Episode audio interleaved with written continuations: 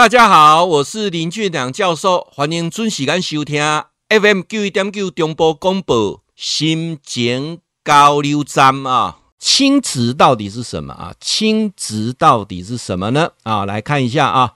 那我们常常讲说，那就是夫妻关系嘛，对不对？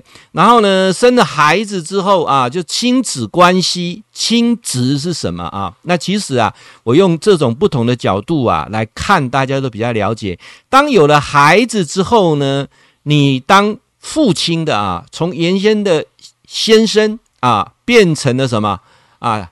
丈夫变成了父亲啊，那你是妈妈的啊，就变成了啊，这个太太变成了妈妈啊，就之间就所谓这个亲子关系啊，那这个关系来着，整个延伸啊，我想就出来一些不同啊的来谈说，我们怎样能够让亲子关系更好，所以我们必须来谈亲子是什么啊？亲子是什么？那我想亲子啊，基本上呢，它有四个阶段啊，这四个阶段啊，儿童期。青少年期啊，包括呢，到了成年之后，那到了包括呢啊，我们年老之后啊，那这几个关键点啊，我想现在来讲，我们的冲击很大哦。什么叫做冲击很大哈？首先第一个，现在结婚越来越晚了。目前呢，平均结婚女生到了三十三岁，男生已经接近三十五岁了啊。所以说晚婚，然后接下来会不会生小孩不知道啊。那生了小孩之后呢？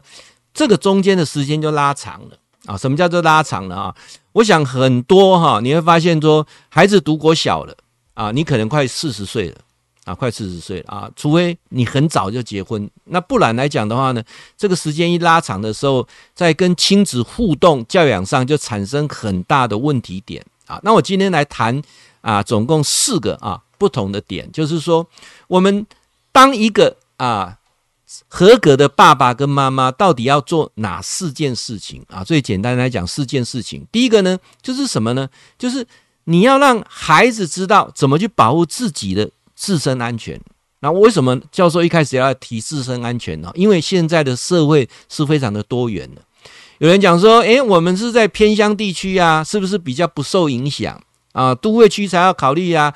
诶，我跟你讲哈。拍朗龙不会顶起动的都会区，什么地方都有，而且还在长大的过程当中，他要面临到很多的突发状况。所以说我常常讲说，我们讲亲子教育，亲子教育，亲子教育，我第一个先讲，没有安全，一切都是假的啊。所以孩子要懂得自己的安全，这分成几个是对人，第二个对物啊，对物啊，还有对环境啊，这几个部分来讲，是我们家长需要啊跟孩子去培养的。那再来呢，就要去了解一下。其实目前呢，学校提供非常多的资源，但是我们家长可能疏忽了啊。反正就是我，我把孩子交给学校，好来虎叫收尾代起啊。其实学校很多的资源，而且学校也可以申请到很多的啊，呃，这个支持，但是一定要需要家长的配合。我常到很多学校去做亲子讲座，我发现呢，其实最需要来听的。家长反而没有来啊！那目前我先提出有三种家长，我们后面的演讲你要很仔细的听。这三种家长呢，真的很需要啊，你来多了解，因为哈，孩子的成长真的在国小这个阶段是最需要的。我今天会慢慢的讲到青少年什么呢？因为现在的青春期已经提早了，现在的青春期不是国中啊。现在青春期提早到四年级啊，四年级小朋友就开始进入青春期了。所以说，在这个陪伴的过程当中啊，有三种家长特别希望啊，你今天刚好这个机缘听到了啊，尤其在空中啊啊，这个机缘听到了，我也期待哈，因为这个这个机缘啊，让你能够去注意到后面我所讲的这些事情。第一种就是单亲的家长。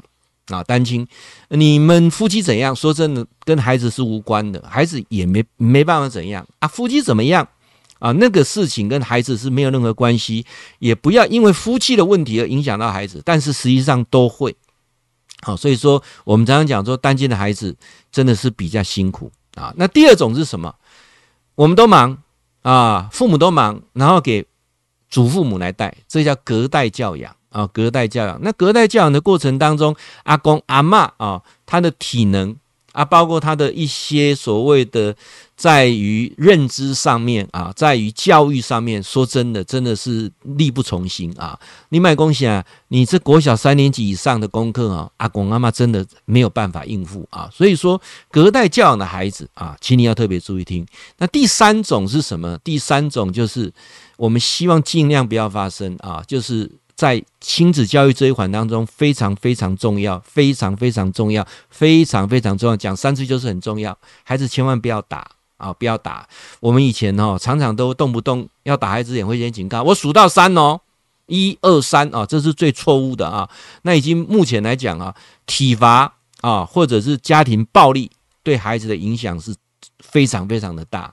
尤其教授长期在监狱做这个教委工作，我发现。很多的收容人，很高的比例来自单亲、隔代教养跟家暴的家庭啊，这一点我想希望跟我们所有的好朋友，大家有这个机会哈，能够大家互相来探讨，互相来成长，好不好啊？那我希望呢，也能够在这个部分呢，能够一件一件的提出来啊。那还有什么呢？这个孩子在家里应该负什么样的责任？家哦是一个团体，家哦是一个。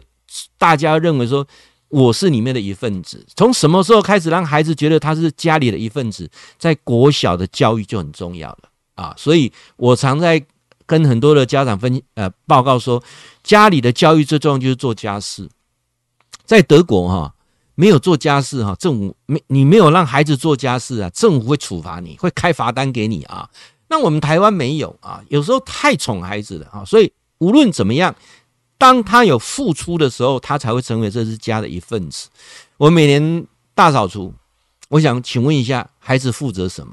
可能大家扔在那里阿吉那没要对不对？啊，大妈呢？其实哈，你让他扫扫地也好，让他换换水也好，让他拧拧抹布也好，不管他做什么，他就是要参与啊。好，来，那我总共提出几个点呢，我们再来看一下啊。那当然，我们有提到说，这个家里面啊，其实有几个。亲子教育的内涵，我把它归纳成两个重点啊，我们来看一下啊。第一个，家庭当中啊，协助实践亲子角色的资源，还有邻居和社区中啊，能够实践这个家里亲子角色的这个资源。我先待会从资源的角度切入。第二个是谈问题，问题我刚才提到家暴问题。还有我们很多的虐待、忽视的问题啊，这是很严重的啊。那这两个问题，我来跟各位提一下啊，什么呢？孩子啊，是不是能够啊，在社区当中啊，我想现在的呃邻居跟邻居间都很冷漠啊，这一点就很不好。那不管怎么样啊，倒垃圾一定都会遇，都会碰面，是不是有这个机会啊，让你的孩子哈都去认识左右邻居？倒垃圾是一个非常好的时机点啊，带着小朋友一起去倒垃圾啊。那我想在都会区这种感受就特别深。那如果说我们在偏乡地区的时候，我都会很建议说，孩子是不是多一些啊，参与社区的活动啊，这一点啊，不要讲啊太小了啊，他参与社区的活动。那因为这整个过程当中哦，跟因为现在孩子少，那现在呢彼此之间哦呃邻居的紧密度没有像以前啊。那所以说，我觉得说孩子参与啊，我刚才提到到乐社是最简单的啊。那再来就社区有什么活动，尽可能的多参与，一年起码有个三次五次吧啊。这个我想大家去思考一下。那另外一个家庭的问题，我刚才提到家庭暴力啊，家庭暴力。那呃有两个问题点真的是要克服。什么叫克服啊？呃，如果哈你的家的家人当中有两件事情发生了。那家庭暴力一定是免不了，而且对孩子一定是一个很大的伤害。第一个叫酗酒啊，第二个是毒品的问题啊，这个药物滥用啊，我们叫做药物滥用啊，酗酒、药物滥用这两个问题会对孩子的影响非常非常的大。那我想这个部分哈，值得大家来醒思。那我想今天的重点并不是谈酗酒，也不是谈药药物乱用啊、滥用，而而是基本上。呃，有这种情况啊，就是真的啊，你的孩子很很多，为什么孩子变中辍生？很多孩子为什么会变成不良少年？都是在这个阶段啊，没有天生是坏孩子啊。那第二个呢，我们提到说忽略啊，这个我们有很多家长有两种，一种是忽略啊，没被惯的丢了啊啊啊啊！什么事情就当做没看见。那这样孩子啊，他对是非的观念是完全是扭曲的啊。那另外呢，来来讲的时候，有体罚这个状况是不好啊。这个是我想一一而再再而三提出来。那如果说能够呃有一个时间点啊，我愿意来。谈一下啊，就是说，其实有时候父母的情绪哈的控管啊，你说为什么孩子会有被家暴、被体罚，都是来自父母的情绪啊。父母的情绪控管是非常非常重要的。亲子教育不是教怎么教孩子，其实大部分是怎么教家长啊。会记你哈，固定时间给咱设定 FM 九一点九中波广播啊，心情交流站林俊良教授在空中给您答复问题。